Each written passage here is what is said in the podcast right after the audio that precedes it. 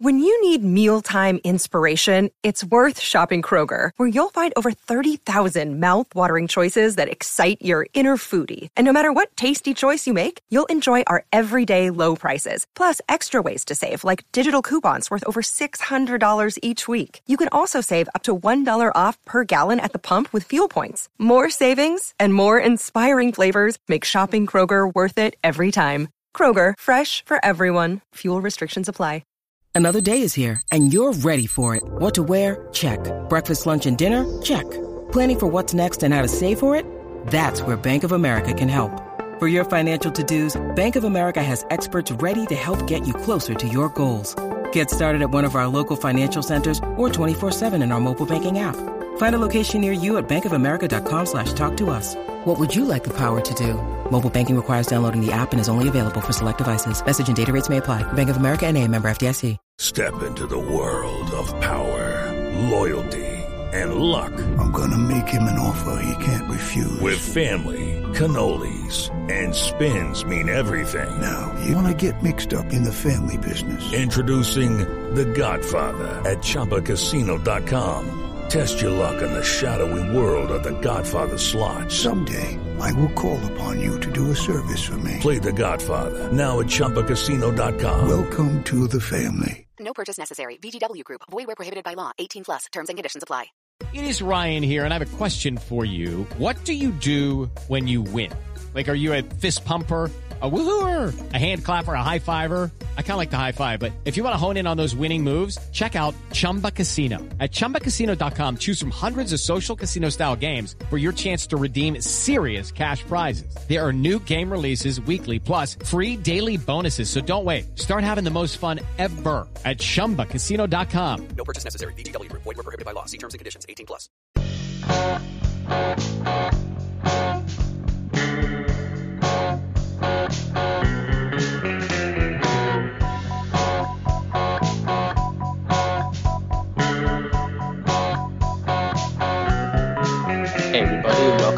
To From Complex to Queens, Home Run Applesauce's minor league podcast. I'm Steve Sypa, and I'm joined this week by Lukas Vlahos and Thomas Henderson. How you guys doing this week?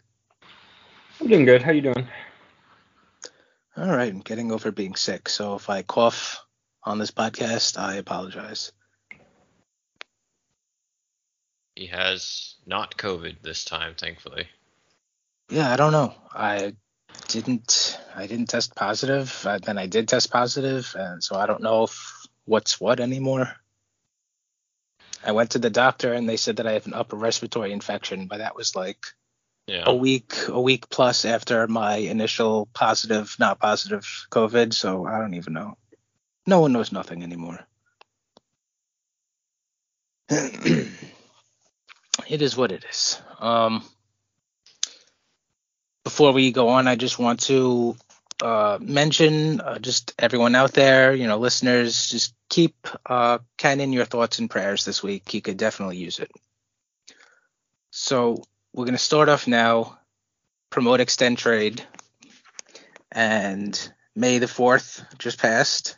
So we are all individuals well vested in the lore of Star Wars. I may or may not be playing uh, Jedi Survivor right now. Oh, okay. Um, and we're also well versed in video game esque things. So, what classes are we going to promote extend trade? Ah, yes. We have the Jedi Guardian, the Jedi Consular, and the Jedi Sentinel. I remember wh- when the these classes were tied, like almost it, it- like it was just an excuse to get the lightsaber color you wanted. Basically, it was like blue, Yeah. green, yellow.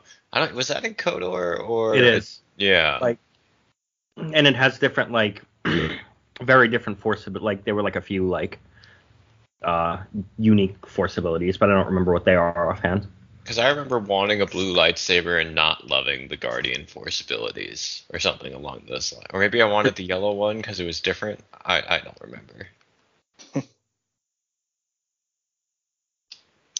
Now lightsaber colors are democracy, so hmm it's all. i think i used to choose sentinel all the time Yeah, I think Sentinel had the coolest abilities.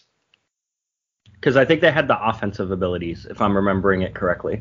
It's been a minute, It's been but I'm pretty, sh- I'm pretty sure they had more. Sentinels had more, like it was a more of a tank build. If we're gonna go deep into RPG discussions, and um, that's what I want my main ca- character to always be, because I feel like it's easier to reliably build up health that way. So I think I always chose Sentinel. I'm a Guardian just felt balanced. Yeah. You were yeah. what? I'm a consular guy because you can always boost your stats with force powers. Hmm. Yeah, yeah. that feels like when you choose when you're a little older and like kind of understand the functionality of it more. But when you're like 12, you're like, that's boring.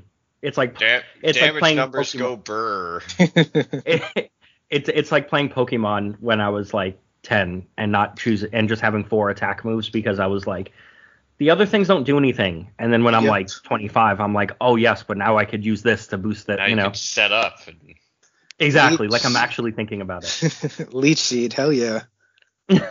Poison Barb. Uh, what's the rock one that does damage uh, when your opponent changes Pokemon? Uh, I don't remember. Anyway, Oh, it's like, it's like it's it, it's kind of like things on the floor that they, yeah, yeah, I forget what it's called. Mm. they're like little spiny ro- like pointy Yeah. rocks. Yeah, yeah, yeah, yeah. I don't even remember that power. I was only a Generation 1 and 2 person. Never played anything past Pokemon Gold and Silver. Um, I mean, I think for, I think for me, I'm still am trading uh, a consular just because when I at the time I played the game, it was the one I would choose least frequently. Um, also always been more of a blue lightsaber kind of guy, not into the Is it- green. Yeah, I was like, I was gonna say, I think that one's green. Yeah, yeah, exactly. I'm not into the green. Guardian I'm- or Sentinel. I'm trying Fallen Order again because like I struggled having fun with it the first time through, even though like same. I know I know it's fun, but like and I've seen people play it, but for me personally, I was like frustrated a little by it. hmm And I have an orange lightsaber, and I'm like, you know what? It's kind of lit. Like we we need weird colors.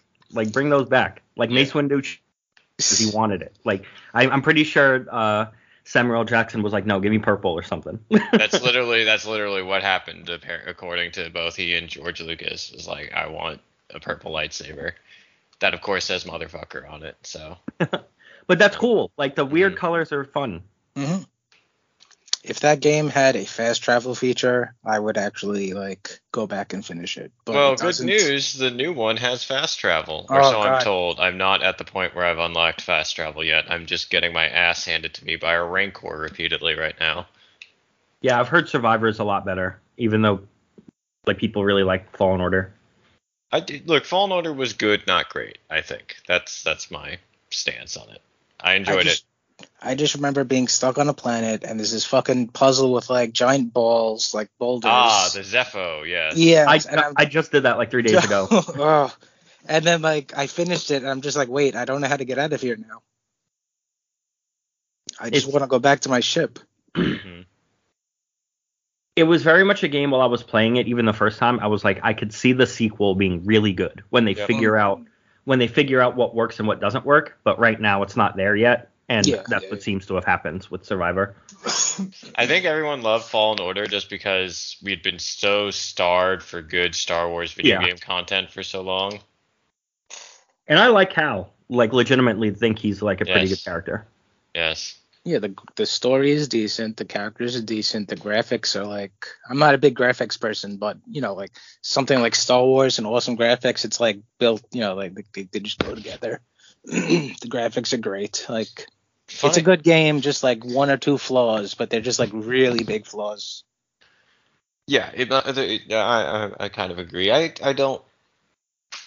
Yeah, it was it was good, not great. I'm never never gonna go replay it. Like I'm much more likely to honestly go back and replay Knights of the Old Republic because like even though the gameplay is aged, like that's it's just more enjoyable to me. Funny on Cal Kestis, I was rewatching. I'm rewatching. Um, it's like Lance Reddick died recently, which sucks. Um, and he was one of my favorite characters in Fringe. I don't know if anyone has watched that show. Yeah. But I'm rewatching an episode, and I'm like, and there's this ginger like kid who's a character in one episode, just, just like a, a one-off episode. I'm like, huh, this guy looks familiar. His voice sounds kind of familiar. Well, who the hell is this? Keep in mind, this episode was filmed in like 2008 or 2009. Yeah, he must have been young at that time. Yeah, and then it finally hits like, holy shit, it's Cal Kestis. Cal Kestis is in the back of this car using mind control literally on these people. I'm like, oh shit, cool. Nice. Um, also, that ad that uh, Mark Hamill did for Survivor is absolutely fantastic. I don't know if you guys saw that or not. I Yeah, I saw it. It was really good. Basically, Steve, you did you did see it?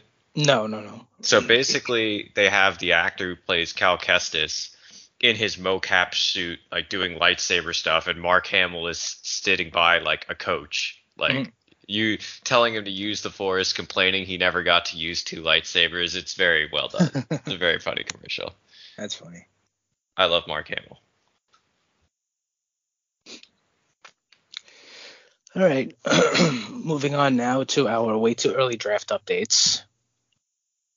Um, this week, uh, my guy Cole Carrigg, his team, San Diego State University Aztecs. They were supposed to play uh, California State University Northridge at the beginning of the week, but that game got canceled.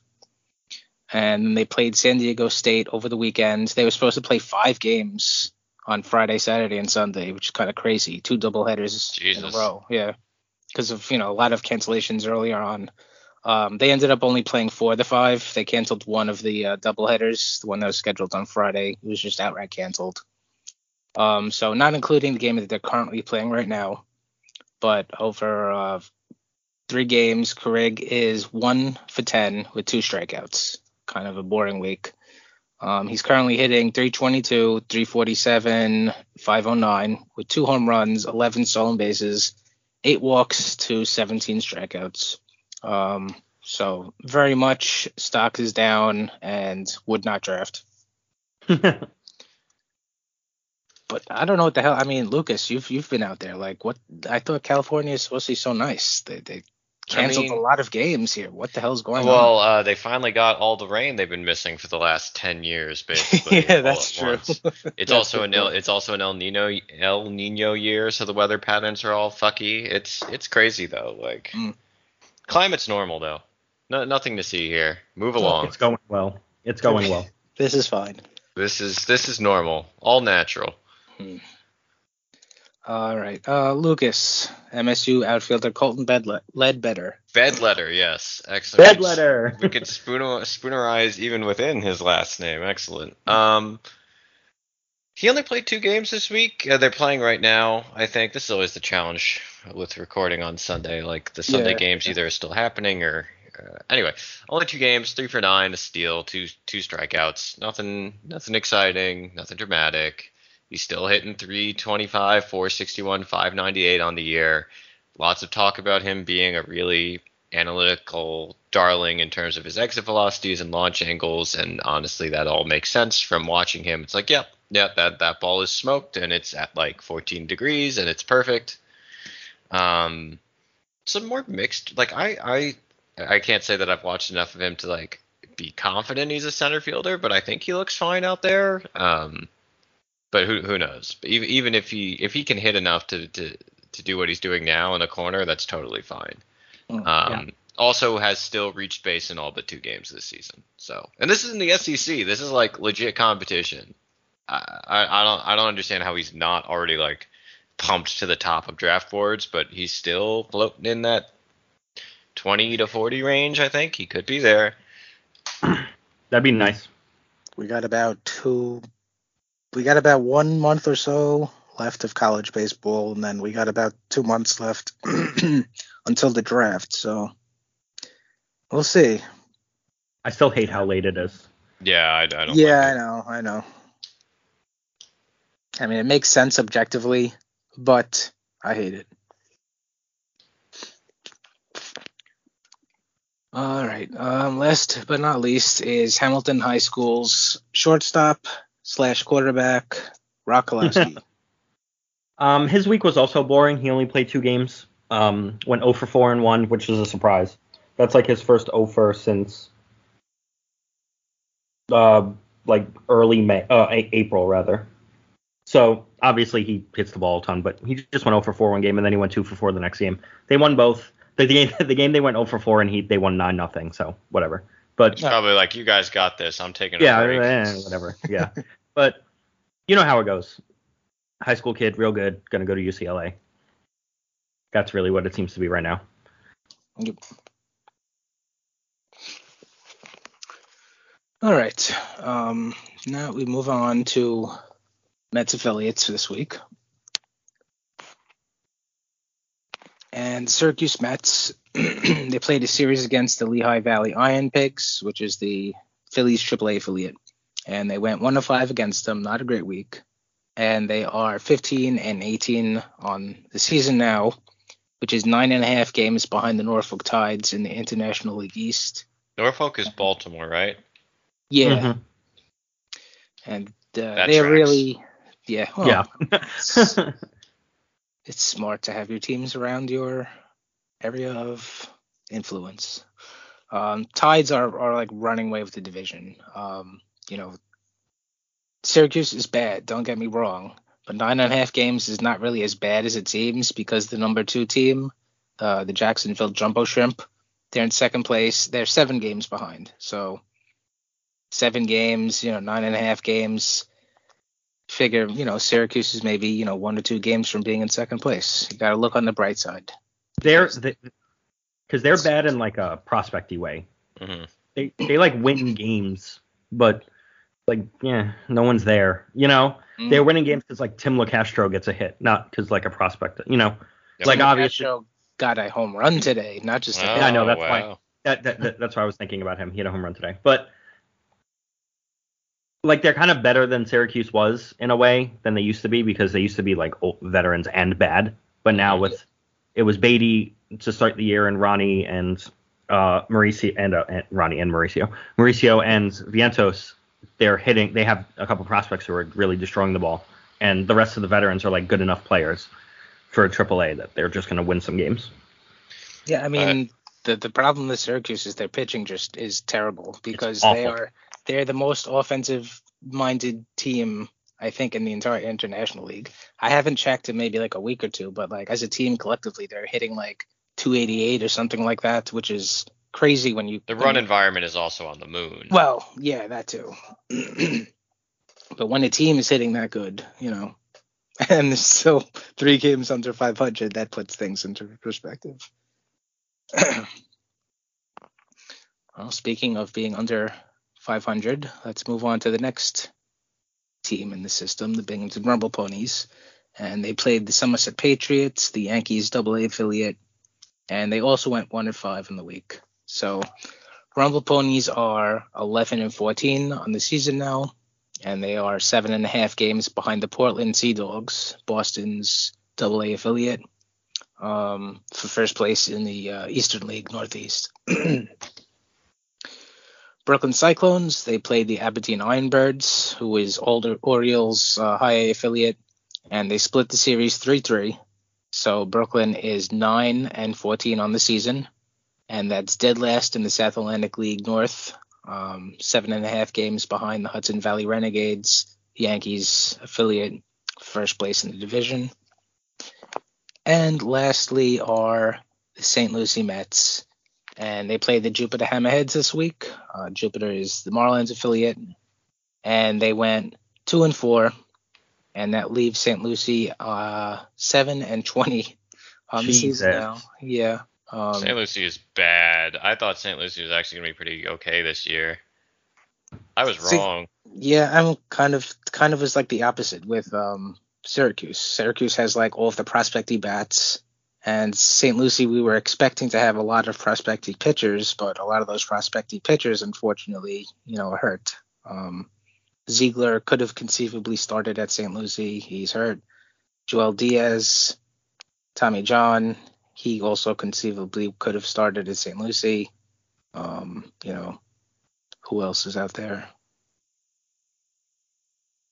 Layonel Ovalles is not having a great start to the year, I thought DeBrock would be there, but he went to Brooklyn anyway and is And- now hurt. Yeah, and he's hurt. So yeah, I mean, it's just it's not great. You know, we're gonna we're gonna go over the top 25 prospects and, and kind of take some temperatures um, after the break in a couple of seconds. But yeah, it's it's not uh it's not good.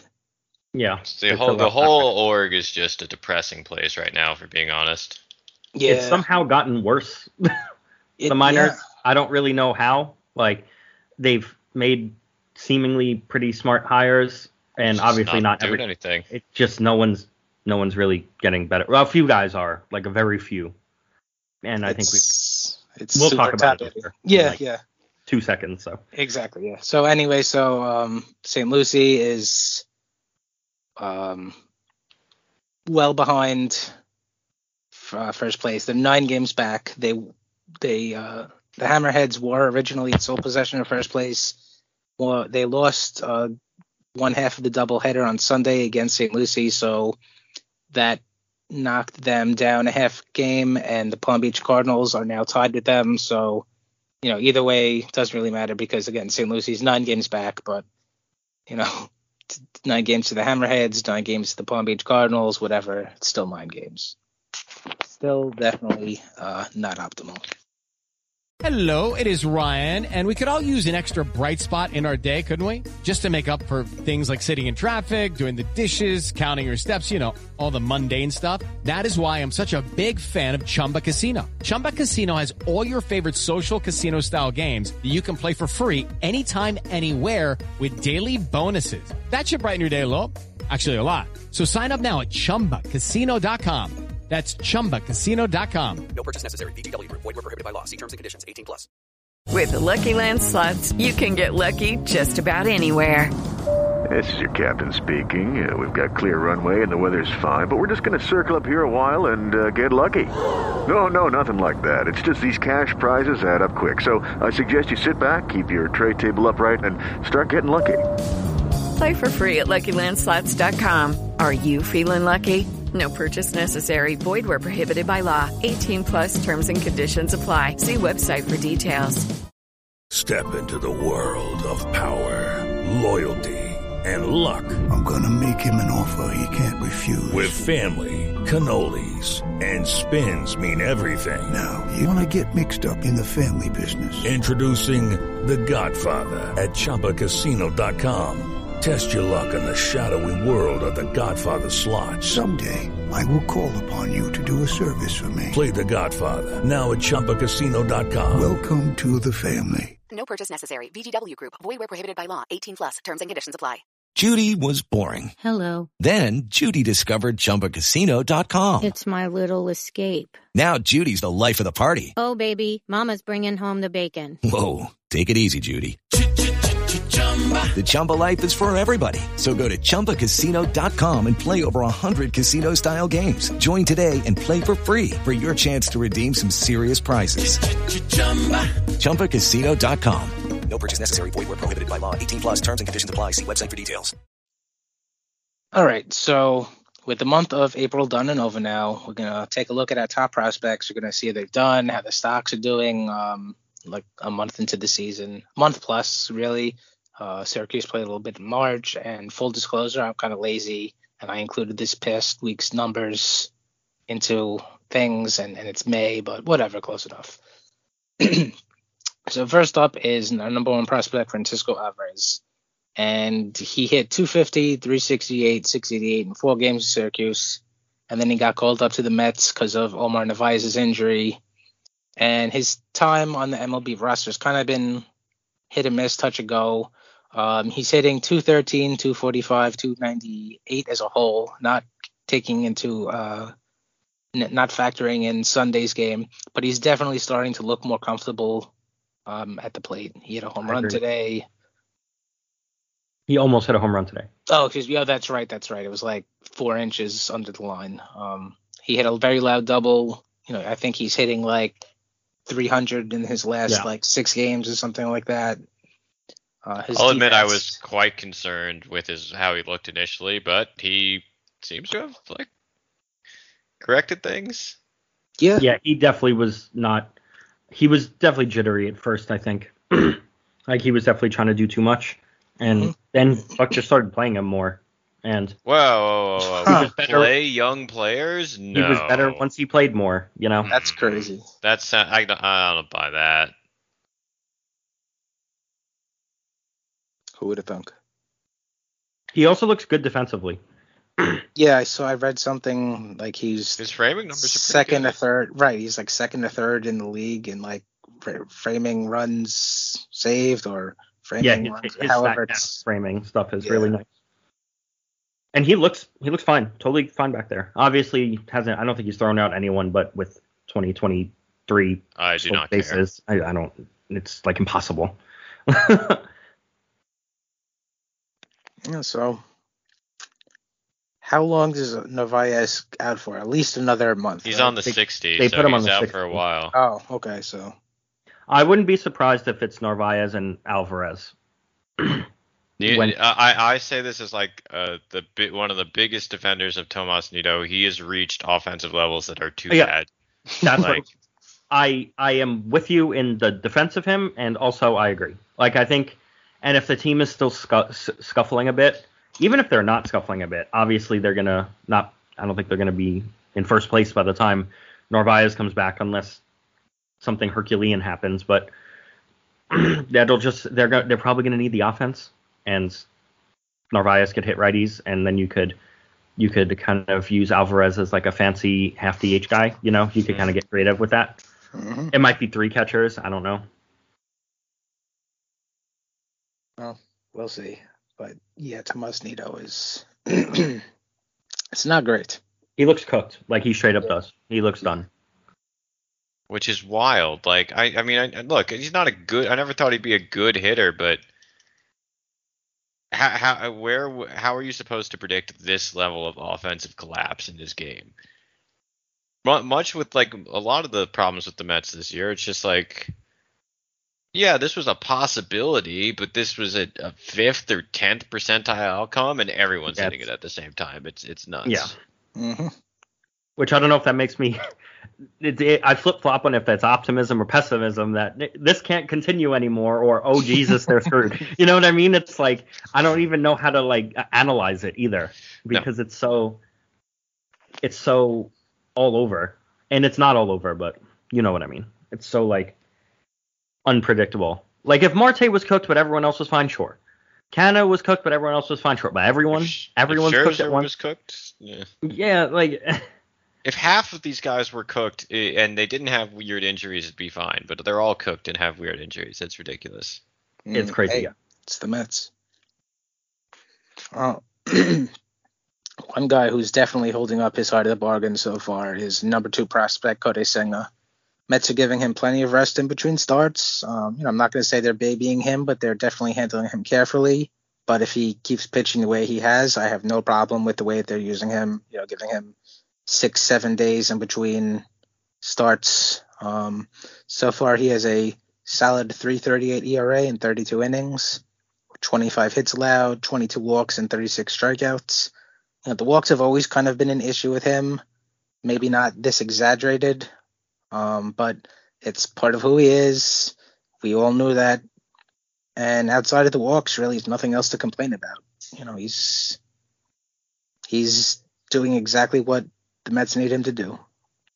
I'd like to see him pitch deeper into games, but that's also tied to the walks. Yeah. He's throwing so many pitches and innings and all that stuff. It's tough, but he looks good. All right, number three prospect, uh, Brett Baty. He was very impressive in nine games at Syracuse. He was hitting 400, 500, 886 when they called him up.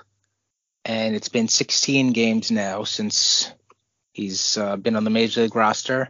Well, you mean once he hit those developmental goals, right? Steve? Right, right, of course, yes. Once he once he developed, um, you know, he struggled a little bit at first, kind of like Alvarez, but he's kind of getting more regular playing time, and lo and behold, now he's hitting 294, 357, 471. What's his Um, what's his strikeout rate at this point? I haven't checked. Did he get it below thirty? That's a good question. Let's see. Brett Baty. Oops. That's not Brett Baty. That's JJ Bleday. Brett Baty, his strikeout rate. I don't think that Fangraphs factors in today's game. So Not for should have a- strikeout rate. yeah. No. So it is. Oh, i- is it in the today's date? It should be in the today's today's game thing at the game? I wasn't top. sure if it. His strikeout rate is 23.2%, Nice. and his walk rate is 8.9. I mean, why was I know. See, it'd be easier to like. I, I I've been making this point on Slack and a little bit on Twitter. Like, I don't want uh, like I'm, I can't feel angry at the Mets front office necessarily for the way the major league roster has turned out, and like, and then I'm like, should we be mad at them for the way the prospect development is going? I don't know that we should, but then they do things like don't make Brett Baty the starting third baseman, and they they you have to call everything they do into doubt because that was very obvious at the time. Yeah, he should have broke as soon as Correa didn't sign. He should have been like heavily pencil. I'm talking about like, sure, you, you don't want to pen him in yet. You want to like, you want to make the pencil mark real, real dark, so it's hard to erase, but you can still erase it if you need to. But he should have just been the guy. And then they were like letting him mess around in Syracuse for like a week, doing nothing, and then hitting ninth or whatever, and eighth. Like, okay, cool. He he gets a single to no one because Canha strikes out or whatever. You know, My like hot take should be, is that he should be batting second at this point until they Marte moved- is back. Uh, They moved him up to what, six, fifth, I think, Five. today? Yeah, he's That's right. protecting Alonso. because um, it was McNeil hit second, I think, or third, something like that. Anyway, Brett Baty is good. Yeah, I mean, you know, basically right now, Corbin Carroll has a very firm grasp on Rookie of the Year. But if Baty keeps playing like he's been playing, it's gonna be there's gonna there's gonna be a fight between the two of them.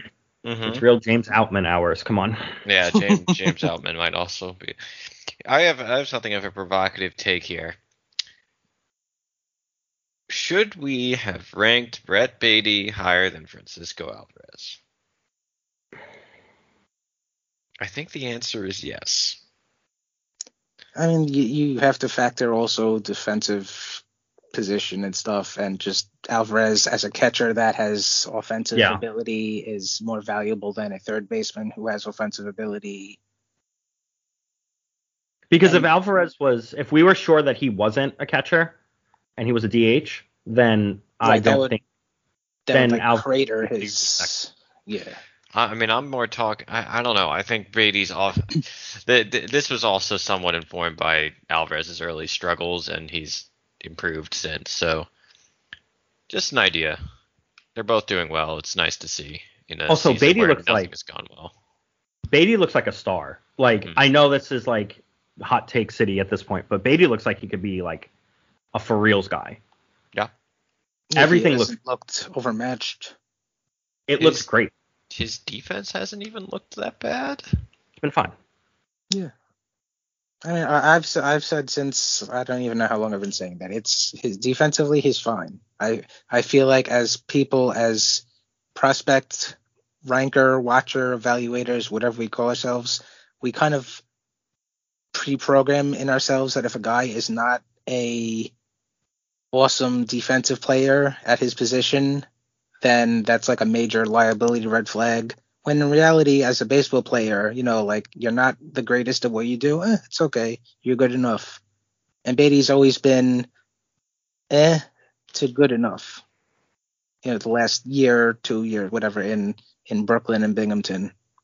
He was kind of bad when i saw him in kingsport but that was also like he was 19 freshly drafted and he was a i don't want to say he was fatter but he was definitely uh Stockier. yeah And also, Yeah, he didn't yeah. have he didn't have professional defensive coaching. right Like, yeah. exactly yeah He was playing third or whatever in Texas. Like I'm sure his high school t- coaches know what they're talking about, but it's not the same.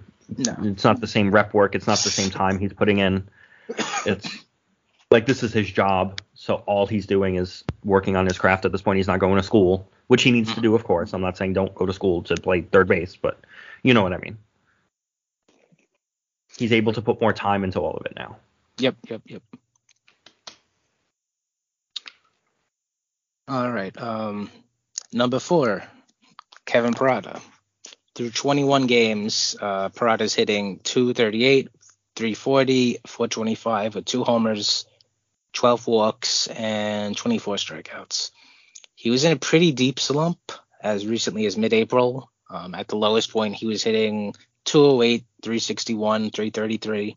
But he, he woke up uh, the last two series, the last eight games or so, especially in the power department. He has uh, four doubles, a triple, and a home run in his last couple of games. So that's He hit a bomb yeah, on Friday. That's good. Like a big bo- a big boy homer on Friday. Definitely good that he's finally waking up. But all of that in mind, I'm gonna have to say that he's kind of stocked down, just because like our expectations were a lot higher than what he's doing right now, which is not objectively terrible, but not particularly great either. I mean, do you really want your first round high level college hitter hitting 238, 340, 425 with not great defense, you know? Um, Honestly, okay, Lukas, go ahead because I'm No, I'm no, gonna- go go. I, I I was gonna say that I know he's the sample is small. I don't want to jump to any conclusions. I also know he's picked it up this week. I think they need to f- change the swing. Like Yeah, uh, he had a kind of funky swing always. it's like gotten funkier. He's Yeah, practically like tilting his bat towards the ground, down his back. It doesn't make any sense. Like, and the sad reality is, I don't have any faith in the Mets to to to correct that in a semi-intelligent way. Hey, if it works for Kevin Youkilis, it'll work for Kevin Ah, Parada. yes, yes. Okay. the the two things I was gonna say because they're separate is the defense is so bad you might have to move him. Like, it's bad. It's like almost unplayably bad. Obviously, you could wait a little bit on that, but it's rough. And also, if you have to re if you have to rank the 25 top prospects today, would you guys put him one? Because I would not. Mm, No, definitely not. I don't What do you mean think- one? Like one overall as a Met, as the Mets, as the Mets top 25 prospects. If Oh. we to do the today. One, two, and three are basically all gone with Oh, Alvarez, I see Baty, and Senga. Yeah. it's And I- it's, it's Jett now. Like he's he's the number one prospect, and Lukas was Yeah. right now. Lukas is correct from his hot take from the beginning of the season. we'll I'm trying, to, a I'm trying to think if I would have would even have Parada. No, I mean I guess he still would be two for me because the Yeah, rest of the system kind has of been by so underwhelming. Which I'm Yeah. sure we're, we're gonna get to. So carry on, Yep. Steve. All right, so yeah, number five, Jett Williams. Uh, through nine games, he's hitting right now 231, 429, 534 with one home run, six steals, and 21 strikeouts. Um, the average is not great, but you know whatever. OBP is fantastic. Uh, strikeouts not excessive. Um, lack of power is a little concerning, but I mean you can't really say anything is he's he's not doing anything wrong. You know, I'm going to say that his stock is holding just because a it's so early, and b there's nothing that he's doing wrong. And he also had a little injury issue at the end of of, of April. You know, complicating things. He missed, I think, like four games, three games, whatever it was. Yeah, what was that? I don't think I ever saw anything about what that was. He got hit by a pitch, and then Oh, he was okay. out. So I don't care. yeah. I mean, he came back on the field, so it's not like he, he got hit and broke anything. Hmm So, but yeah, I mean, he Jett is young. You know, it's his first taste of professional baseball. He's, you know, again, the the walk rate is fantastic. The he's not striking out excessively. I can deal with that. Well, he learns to, you know, get better ball, get better bat on ball. You know. I agree. Yep. It's been a little bit more passive than I would like at the plate, but I prefer that to the alternative. So Yeah, it's better Yeah, to it's, get into sho- it's it's showing an ability to walk and everything. right. It's which is- better to get into good good habits like that, being a little too passive and taking your walks, than just becoming a crazy swinger. All right, number six, Blade Tidwell. Tidwell currently has a 5.40 ERA in 16.2 innings over four starts. He's allowed 14 hits, he's walked 10, and he struck out 26. Um, 10 walks is a little concerning in 16.2 innings, but you know Tidwell's never a pinpoint control guy. I think that's something that'll normalize itself with some more innings because he's never been like a crazy wild pitcher either. Um, I'm gonna just say his stock is holding because everything else, you know, has looked solid. The fastballs looked good, sliders looked good, strikeout numbers are great. He's just walking too many guys right now. But at six point, you know, 16.2 innings, one or two walks in a game could, could you know, that translates to like, you know, a six walk per nine rate. yeah, I've what- seen him. Go ahead, Lukas. No, no, that's uh, you, you. I'm much more concerned about the velocity Yeah. it to starts than I am about the control at the moment. But yeah, It's um I've seen him only on TV, but I've seen him a few times now, and it's very much his sweeper is clearly it's clearly his best pitch, and he locates it like pretty much whatever he wants. But everything else is like he he has trouble locating stuff, and that's just stuff it'll come with time. But there'll be at bats where his fastball is like not Senga level, but it'll not even be close. And then he'll like dot a slider, and I'm like, what the hell did that come from? You know what I mean? like like how could you do both? of- Like I, it's kind of backwards to me, but the pitch is good. Like his main pitch is good. Right now, it's really just the fastball slider that he's doing a lot of his work on. But there's the, you can see the building blocks for him, which is nice. Yeah. Yep. and his shoulder is so far healthy, which is arguably the most important part. Yeah, that's, He has been on the field. Yep. he is pitching. That's that's what we want. All right, number seven, uh, center field to Alex Ramirez. He has appeared in 21 games for Brooklyn this season now. He is currently hitting 259, 330, 341 with one homer, four steals, and seven walks to 19 strikeouts. Um, Ramirez played half a season in Brooklyn last year. He, he played in 67 games for them. And for that reason, I'm going to say that Ramirez's stock is is down. I agree. I think that he, you know, he has 67 games of experience at this level. He's faced guys that can spot their fastballs, locate their breaking balls a little bit better. Um, you know, we, we really have not seen much improvement in that regard. Mhm. And it's uh, it is what it is. Yeah, he needs to be better at the level if he's going to repeat it. Right, exactly.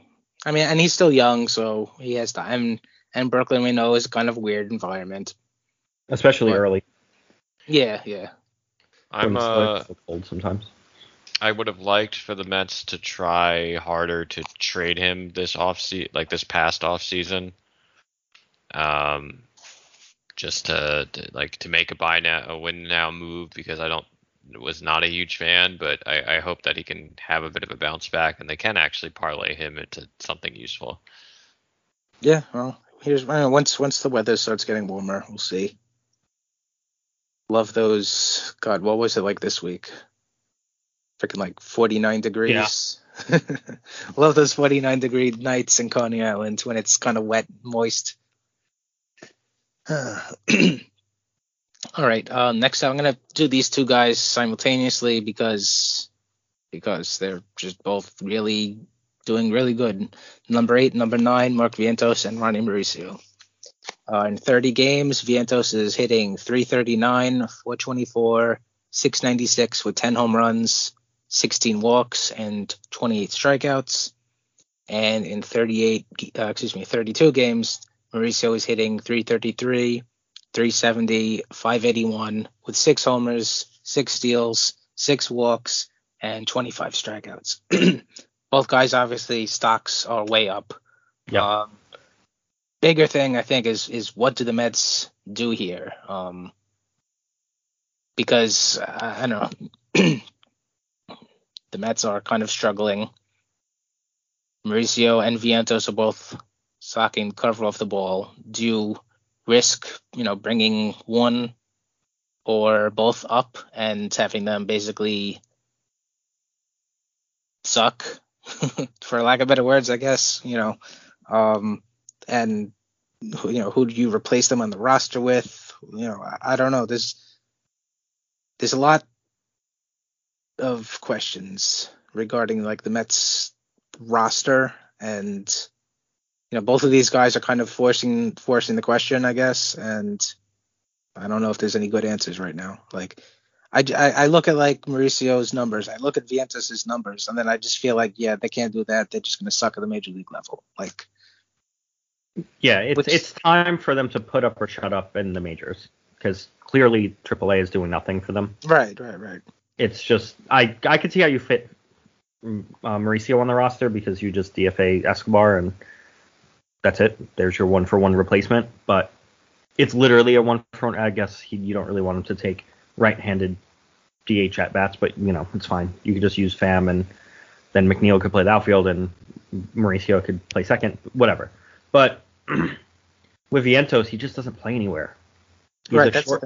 He's a short side of the platoon of a platoon DH. Like you're gonna have that and Vogelbach on your roster, and Vogelbach's hitting, and also if Re- if Vientos was left-handed, then it would be even more funky. But you don't. There's just not a lot of left-handers. You just don't see them as much. And if You you, have to, and if you have to decide between, let's say there's one spot open, and you have to decide between the two of them, I have more faith in Vientos being able to produce than I do Mauricio being able to produce, just because of the historical issues that Mauricio has had, and you know, personally, me not believing that he's kind of outgrown them yet, just based on like two weeks, three weeks, whatever uh, of production, you know. Yeah, it's it's weird. I kind of wish they could just fuse into one player Oh God, if you could, that would be, because then and then could- it'd be Francisco Lindor basically. Sure, but I mean, like if Vientos could play a defensive position, then I'd be fine with him getting the call first. But I just, if you're gonna cut Escobar for him, then your bench has like two players on it who could play the field. You know what I mean? Like how Mhm. how how is that sustainable? Right, that's why I said it's such a Yeah, it's so hard. At like, least what, at least Mauricio other- could play third and second and whatever. Right, it's like what other time have you had a prospect where he's ten home runs in literally a month, and you know, or Mauricio is on his way. He's he's on his way to like a 25-25 season, and you look at both these guys and you're just kind of like, mm, I don't know, man.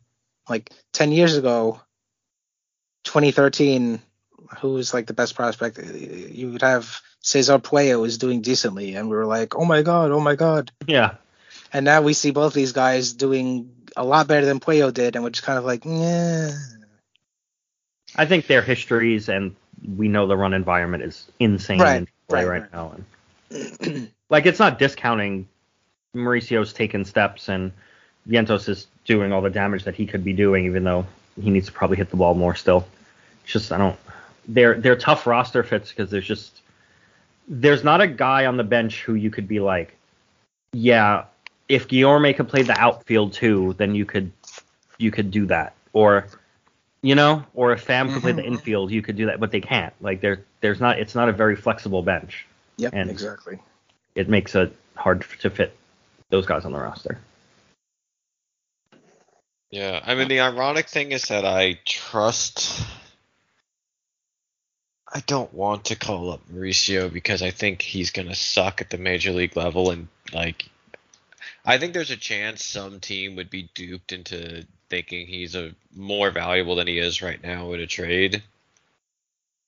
Whereas Vientos, I think, is does have like Vientos I could buy as like a legitimate bench hitter. Like I, I'm much more willing to buy that role. But to Thomas's point, like Vientos doesn't fit positionally, and Mauricio kind of does. So Mhm. I, I think my answer is don't call up either of them, just because I don't believe in Mauricio, though. I feel Mauricio is definitely feels like if he came up to the major league, he would initially struggle, like most prospects do. Nothing Yeah, against I- him, but yeah. he would he would fall into worse habits than Vientos would. Vientos's issues are different from Mauricio's issues, and like I feel like Mauricio's issues could could definitely get away from him very quickly. It's it's also if you're gonna call them up, neither one is gonna play a ton unless you're Yeah, that's starting to take away playing time from Canha and using McNeil as a corner outfielder and like I, this is specifically the uh if you're calling it Mauricio because Vientos is just a DH like just that's all he's gonna do Pete Alonso is there to play first base. He can't play third. He's a DH. Like if you're calling him up, it's because you want him to hit. That's fine. But with Mauricio, like I don't know how much he's going to play unless you start having Canha lose playing time, and then McNeil's in left, and then Mauricio's playing second, and that's not the cleanest fit. But then it's they're going to come up and play a little like with Baty, he was coming up and he was obviously they messed around with it, but he's the third baseman. It took him like 10 games to be the third baseman. It didn't take him very long. Alvarez is the catcher. It took him a little longer, but yeah, he's the catcher. Mauricio's not going to be the second baseman. Just Jeff McNeil's there. Like he's too good. He's not the problem. He's replacing a bench player. So I just don't really. It's tough. It's a Mhm. tough ask for him too. Hey, come up to a team with the intention, a veteran team with the intention of being a contender, and you're gonna be a bench bat. That's tough. Have to ask a rookie to do that. Yep.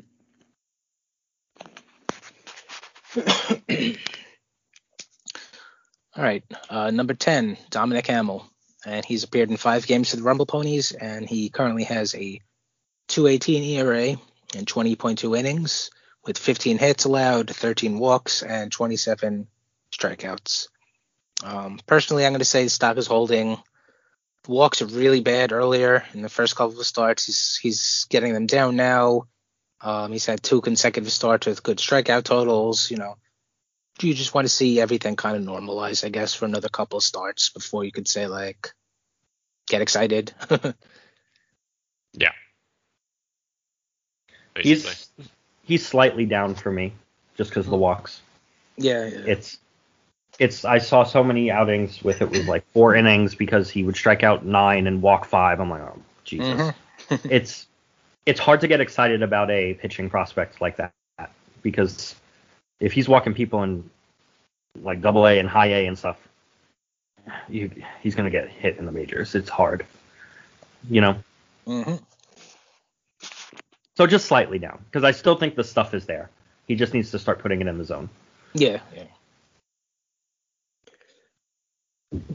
All right, number 11 is Calvin Ziegler, and he had surgery to remove bone spurs from his pitching elbow like around the beginning of the season. So, best case scenario, he comes back to the field sometime over the summer, but who knows because the Mets, nothing goes right. Um, Carlos Carrasco hours. yeah. I'll move on now. Number 12, Mike Vasil. And Vasil's appeared in five games for Binghamton. So far, he has a 327 ERA in 22 innings with 13 hits allowed, four walks, and 34 strikeouts. Um, that's stock up for me just because, like, holy yeah. crap, that's an incredible strikeout to walk ratio for a starting pitcher. Stock up for sure. I Yeah. think I think he's gonna be overrated by like general Mets Twitter, but Mm. his stock is still up. Yeah, yeah. Like even if he's a reliever, that's nice. Mm-hmm. Yeah. Um, number 13, Stanley Consuegra. And in 20 games now with Brooklyn, he's hitting 276, 356, 553 with four home runs, two steals, and nine walks to 18 strikeouts. It's a big, big stock up for me. Yep. Um, you know, we, we've basically lumped him and Alex Ramirez together because you know they're both similar aged outfield prospects. They've basically been on the same team for like a year plus now, whatever. We've lightly touched on the fact that the difference in talent between the two of them is not as stark as a lot of people realize. I think at this point, I'm on record as favoring Consuegra over Ramirez. I am Ramirez- there too. Yeah, Ramirez I feel has a higher floor, but Consuegra has ladder like impact tools. You know, he has the power. He has an okay swing. It is there's going to be a lot of hit and miss there, but you know you could say the same exact thing about Alex Ramirez too, and he does not have the pop that Consuegra shows. And he shows game power. Yeah, like he's like- doing this in games. He's hitting slugging five something. Mm-hmm, mm-hmm. It's not like he's taking ba- loud batting practice and then hitting two singles. Like he's hitting the ball hard with authority. Yeah, They, sh- they should probably be calling him up at this point. Not not to the Mets, to Double A. But I mean the Mets might be able to use that. I don't know. drastic times call for drastic measures. if Michael Harris could do it, am I right? Right, exactly. in order to beat the Braves, you need to play their own game. Yep. All right. Uh, number 14, Jacob Reimer. And he started out the month a little slow, but by the end of the month now, he's kind of found his groove. And he's hitting 260, 408, 325 in 23 games. Um, you know, aver- average is fine. On base percentage is fantastic. Um, 15 walks to 70 strikeouts in 23 games. Um, yes, it's very similar to Jett. You know, the, the average is like whatever, but great on base, great strikeout ratios. Lack of power is a little concerning, but they're still young. It's still early in the season, so it's not, you know, like catastrophically like, oh my god, what is wrong with this guy? You know, Yeah, if it was July, if it was July and he still had a 065 ISO, I'd be like, all right, this is not great, but it's it's 77 at bats, you know. Yeah. Stop hitting the ball on the ground challenge. He's going Impossible. young Brett Baty mode. I say, yeah, it worked for Baty. So. He's going young. So then that's what is going to happen. He's going to lift the ball and be one of the best prospects in baseball. You heard it here first. nice. But I think uh, I think we as a consensus were a little bit higher on him to start. But I mean, for for us, maybe the stock is holding. But for the general opinion, I think it should be stock up. Like I agree. this is a fourth round pick playing at this level. Like that's pretty nice. Yeah, yeah. All right, number 15 is Joel Diaz, and he had Tommy John surgery right before the season started, so he's going to miss the entire year. And same can be said about number 16, Matthew Allan. He had UCL revision surgery, which is basically Tommy John. This is depressing. Yeah, Yeah. This, is, this is the where it gets sad now. this is the part where it gets sad. Um, number 17, Jose Butto. He had a weird first month of the season. You know, got called up because of all the injuries and suspensions and whatever. He's pitched decently. Um, to his credit, a even three ERA in 12 innings over a couple of starts in a relief outing. I'm just interested to see like what becomes of Butto. Um, you know, Verlander's back, Scherzer's back. David Peterson got sent to AAA, but I think you know if you compare Butto and Peterson, I, I feel like Peterson is the better of the two. Yeah, I'm, uh, so I'm still calling up Peterson first in Yeah, case so- of emergency. So. But can we'll s- Peterson pitch better? Just Yeah, pitch I know. better, forehead. I mean, he, he he could, but is he is the question. so yeah, I I don't even really know how to grade. I mean, I guess it's just stock up just because Butto got called up and he didn't look, dis- you know, he didn't get destroyed. He looked all right. So He looks like if you if you need him to start against like a bad team, you can and it'll be fine. Like it might not be great, but you could win that game anyway. Hmm I'm not throwing him. If you have to throw him against Atlanta, you're sweating you know. But Yeah. if if he he can pitch against the eight, and there's plenty of bad teams on the schedule, like that's kind of what baseball is now. Most teams are bad. Like if he has to go pitch against the Reds or something, it might be okay. Or like the A's, it was fine, you know. yeah, Like those, he can give you that- four or five innings to keep you in the game. Great. yeah, he's not good at least right now, but his he has the sweep. He has a I think it looks like a cutter thingy. I guess it's like a slider cutter thing that looks a little better than it makes him more of a more of a depth guy than he was before when he was just that changeup fastball. It was not good. I'm His comfortable start with touch. Jose Butto seventh or eighth. No, not seventh, eighth or ninth starter. Like if that's And that's fine. Yeah, like unfortunately the I Mets are on their ninth and tenth starters. I was Yeah. just thinking like, who is? I don't even know who's in the pitching rotation right now. Either do the Mets. Joey Lucchesi pitched today on like four days rest. Like, yeah, yeah. Did not do great. But that's what happens, I guess, when you're asking your seventh starter to pitch on four days rest. fresh off Tommy John surgery. Fresh off Tommy John surgery. Not the situation that we uh, expected things to be on May, uh, beginning of May. Yeah.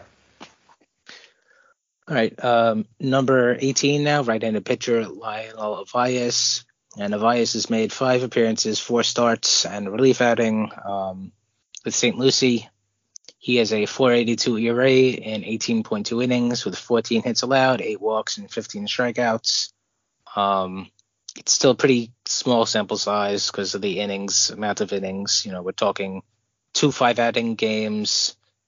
Uh, excuse me, two five inning games, one four inning game, one 3.2 inning game. You know, I'm just gonna say holding because his peripheral numbers look decent, and once he starts pitching a little more, you know, hopefully his walk rate, his strikeout rates, things start uh, you know balancing out a little bit better.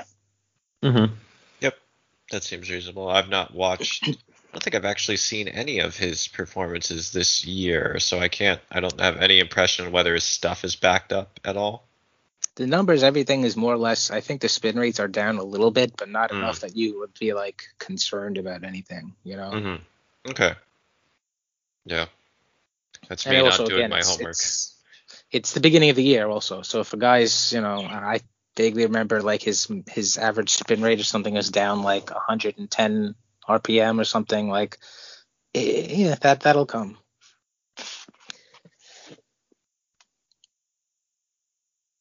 All right, number 19, Bryce Montes de Oca. Uh, he started the season on the Ugh. injured list. This I, I just feel bad for this guy. So not even just because of the injuries, but just this this situation. You know, he needed surgery to have bone chips taken out of his elbow, and then while they do that, they notice his UCL is fried, and they and they give him Tommy John surgery while he's already on the operating table. Like, imagine waking up to that news. Yeah, I'd be so upset. It's crazy.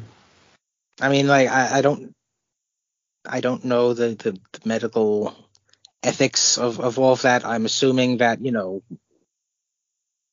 when the I- doctors I open would- you up, you know, if, if there's an issue, you already have given pre approval that, you know, do anything that you need to do, whatever, but that just sucks. I would also 100% bet that there was some idea that this might be necessary beforehand, right? You don't just go in there without doing pre-imaging or anything. Like, yeah, yeah. They probably told him beforehand, like, yeah, we see a little bit of damage here. You might not need it, but if we're in there and it looks bad, we're gonna fix it. Like, they, they it's not like they he wakes up like you did what? Yeah. right. It's like, wait, what? Surprise. Um, Here's not that it does, in not the that it doesn't suck, but it wasn't it wasn't to that extent. Yeah, yeah. And he would have been like on the major league team now. No kidding. It just sucks for him. Like this was the break. This was the time. hmm He got And what was it like 10 games last year or 10 innings whatever it was a little bit of time i, I don't want to say that his spot in the bullpen was like guaranteed and safe but i think he was definitely a preferable option to some of the At other least guys in- there at least in spring, I was pretty confident he was gonna yeah make the team the way he was pitching. He looked he looked like one of the ten best not ten, whatever it is, thirteen, whatever best relievers that the Mets had. He looked like he was part of that group one hundred percent. he was not jimmy Yacabonis Mm.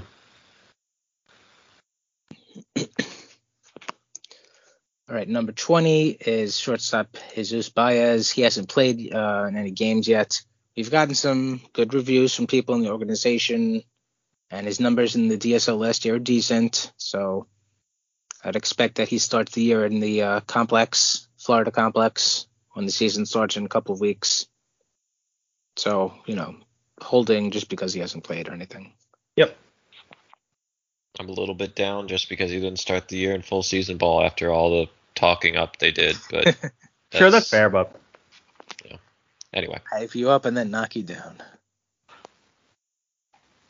Number 21, Junior Santos. He has five starts under his belt so far this year, and he has a 685 ERA in 23.2 innings with 30 hits allowed, 13 walks, and 18 uh, strikeouts. Peripherals were all trending in the wrong direction. You know, I hate to say it, we're like three years of him being in full season ball now. We're still waiting for like a marquee game for him. And it's just a stock down. Like, uh, yeah. and yes, he has interesting size. Yes, he has interesting pitch characteristics. Yes, he's still one of the youngest pitchers in the Eastern League. But it's just, like I said, it's just, we don't have one single thing that you can like hang your hat on with him, you know? The numbers aren't great. They haven't been. things are trending in the wrong direction.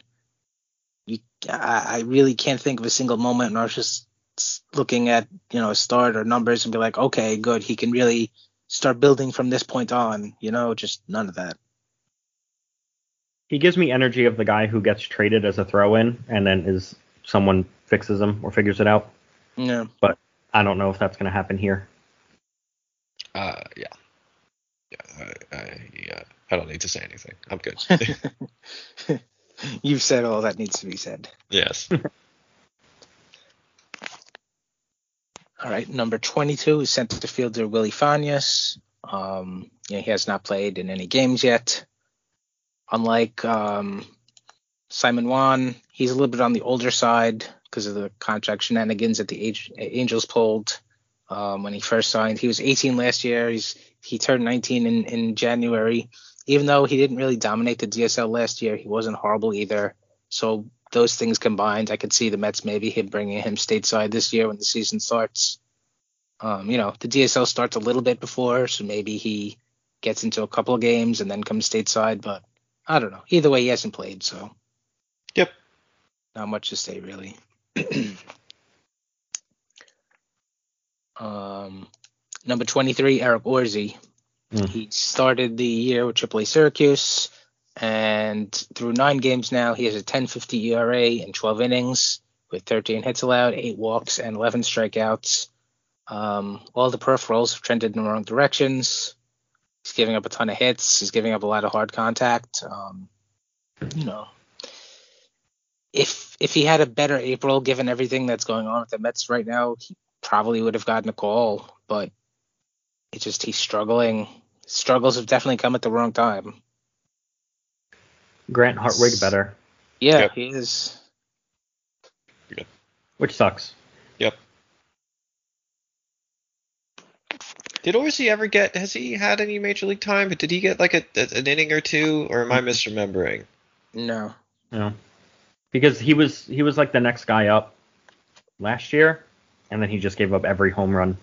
Yeah, Every kind of this, ball. Right. kind of the same thing. Like yeah, like last yes, the it's kind of the same thing happened. Like it was starting to look like okay, it might be his time, and then he just crapped the bed. Yeah, basically. I think he was also on the injured list too for uh, for a little bit last year. Mhm. Yeah. Okay. So yeah, I don't know. Poor Orze. Number 24 is Simon Juan. He's not played yet. Um, I think that he'll probably play in the DSL. You know, he was 16 last year. He wasn't particularly great, so Yep. have another sense. go at it. Yep. Yep. And last but not least is number 25, William Lugo. And he started the year in extended spring training. He was just recently signed to Brooklyn. Um, he's only played in a couple of games, so I'm going to just say stock holding because he really has not done anything good or bad. That's fair. Yeah, we have no clue. hmm So uh, yeah, as a whole, the system gets very the, the the dynamics of things change very very much very quickly at like 12 or so. You know, you have the top 10, and then once you get past like um Vasil and like Raymer, and then that, that's the end of it basically. Is it Raymer or Reimer? I don't know that we've settled on a pronunciation here. I I don't know. I kind of I, probably say both. I do too. Yeah. Apparently, Buto is actually Buto, according to the broadcast. well, it's Jose Butto and too bad. We're from we're from Brooklyn, and that's the end of it. Hmm. I see. I always said Rhymer in my head. Mm-hmm. Mm-hmm.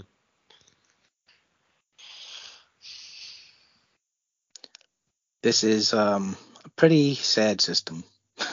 It's it's it's like worse. cra- it's crazy, right? Like they they make all these hires that on the surface make sense that should be analytically inclined. And look, we're only like six weeks less into the minor league season. Like that's not enough of a sample size to draw any conclusions, but the early signs here are like who who is stock up in the system, and and and I don't mean like marginal stock up. Like where's the where's the notable breakout here, right? Where's the pitching dev success? Where's the random seventh round college guy getting turned into an actual reliever? Like, Mm-hmm.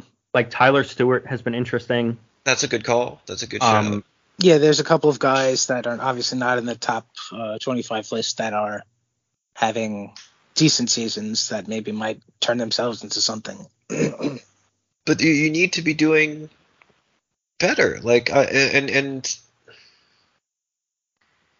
they they they're again get it all because all of it is connected, right? Like if we look at the major league roster, like there are risks associated with having all these old guys, but if you're the Mets, that's your only choice because your development system is not producing the kind of players you need to not have a roster with an average age of 35. And as we get as it, as there's less guys and less guys who are out there to uh, as there's less guys and less guys to call up and there's this stuff is not working you're going to have to keep going back to the well the free agent well constantly Mhm. constantly Mhm. and sometimes you're going to get years like this where i mean obviously it's may and look at the phillies Uh, i'm sure the phillies podcasts were going nutso last year and now here they were you know going to the world series so anything could happen but like it's been it's been tough because it's when you have to take these risks, like Lucas said, sometimes Mark Canha isn't good anymore, you know, like just to pull a name out of a hat. Sometimes Starling Marte takes a step back physically and it's and it hurts his game, and then you're just kind of they don't have anyone to call up. Yep. Like the the Braves went on that huge run last year because they called all their prospects up. Then now they're on the team, so now they're just they're they're good, you know. Mm-hmm, And the Braves don't really have anyone left, but they don't need anyone because everyone's there. So now that everyone's young and there, they get to recycle, they get to restock the farm system. And then when the farm system's restocked again, it'll be four or five years from now when uh, when some guys are worse, some guys are gone, whatever, you know. So, because obviously they're not keeping everyone. Like Dansby left, and Max Fried is probably going to go because they don't pay anyone after 30 or whatever. So I don't know. You mentioned before there's no uh, developmental successes. I'm just going to highlight two. I just thought off the top of my head. Mr. Manny Rodriguez currently has a 3.95 ERA in 13.2 innings with Brooklyn, and Mr. Harris Brody has a 3 ERA in nine innings with Brooklyn. And the Manny Rodriguez one is really interesting because he position player convert stuff, Mhm. and I feel like obviously it's not changing the equation of how sports works. Like Kenley Jansen was a catcher convert. It's not exactly a rare thing, but I just feel like the Mets never did stuff like that.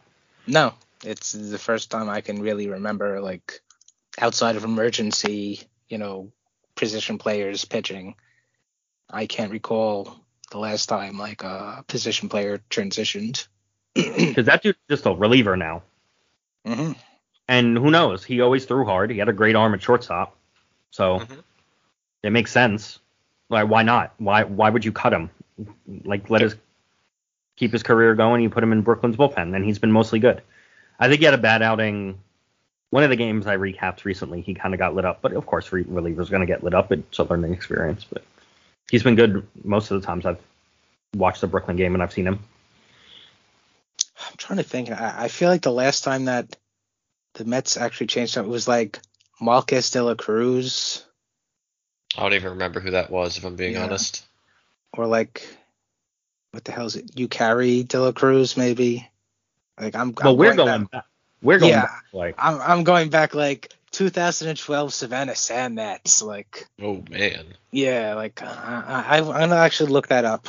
I'm gonna try to find if I could find the last guy that they changed. Who he doesn't even have to be good. Just a guy that they like changed. I also, I mean, I, I, Grant Hartwig fits that bucket as in this bucket to a degree as well. Like, as a guy who popped, yeah. I agree. yeah, like, Yeah. but but it's not good enough. Like, No. especially when you see guys and like I, I I'm obviously never been a Junior Santos fan, but but Jared Seidler, who is much more experienced and has watched him more and knows more than I have ever known about any of this stuff, has commented that there's some interesting stuff with Santos that the Mets just have never made anything of. Right? Like and I and I look at a guy like Dominic Hamel, like there's good stuff here, and the Mets can't make any can't make more of it than than what it is. Like they just don't get the most out of their guys, basically. Yeah, yeah, it's frustrating. And that is literally the point of the system. Is you know you don't want to have guys okay like we know they're good and then they just kind of coast on the fact that they've been good. You want guys to come in and then get better and it's just not really something the Mets, and especially when you figure the way that the Mets, I, I know that there have been, you know, it's been lauded, and on draft night it's kind of fun and exciting, but the way that they've been drafting the last couple of years results in something like this, where the system is just completely devoid of depth talent. I guess is a good. I, know, I mean, I think they, I think they their draft strategy has been better in recent years, and it's just you you can look at it two ways. I think if you look at it from the point of maximizing potential major league ability, there's nothing wrong with it because that's how you get your Brett Baty's, Josh Wolf's, and Matthew Allan's, and and you know all in the same draft, or your you know Isaiah Greenes and JT Ginns. You know like when you're doing it, front loading it like massively like that, you know, you get the more talented guys, they're more likely to become major league players. And at the end of the day, that's all that really matters. But then it leaves your farm system with just crap.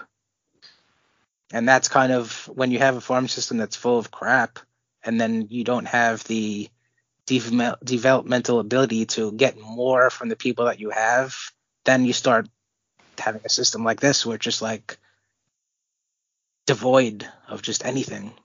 And I think last year's draft is going to be like they have they got Williams from it obviously and Parada and Reimer and they should have signed Sproat but they drafted Sproat and that was a good call. Last year's was good because even though it was kind of top loaded, you can also see the utility in a lot of the guys later on. Yeah, which like, is not not something you can say necessarily about like 2019 or or you know 2021. No, they're they, are they are clearly moving in a more modern direction, and that will and that will beget more minor league talent. But also, we're at the we're just so. I think it's easy to forget how early it is in the Steve Cohen ownership cycle, where because they won 101 games last year, I don't think anyone expected them to do that so quickly. Even though Cohen was saying like a World Series in three to five years or whatever. I mean, owners say that stuff, and I don't. I'm not saying I didn't believe him, but it's more like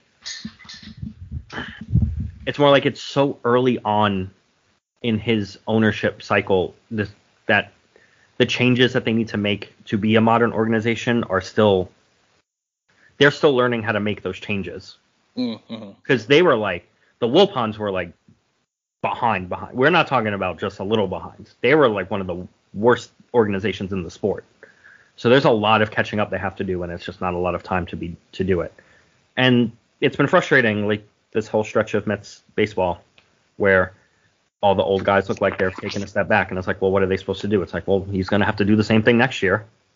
He's going to have to, if he doesn't sign Ohtani, he's going to have to sign like Matt Chapman, you know, mm-hmm. or he's going to have to sign uh, Aaron Nola because who's pitching, you know, yep. when like who's coming? There's no one you, unless you're going to rebuild, which you can do, but I don't see why anyone with Steve Cohen's budgetary not unrestrictions would do that. So budgetary unrestrictions. I was trying to think of a funny way to say it, but like for real though, like there's if if Steve Cohen came came out on a press conference and said, "Yeah, we're gonna tear this team down," I'm like, buddy, you made like two billion dollars two days ago. Like, just spend the money on the Mets. You know what I mean? Mm-hmm.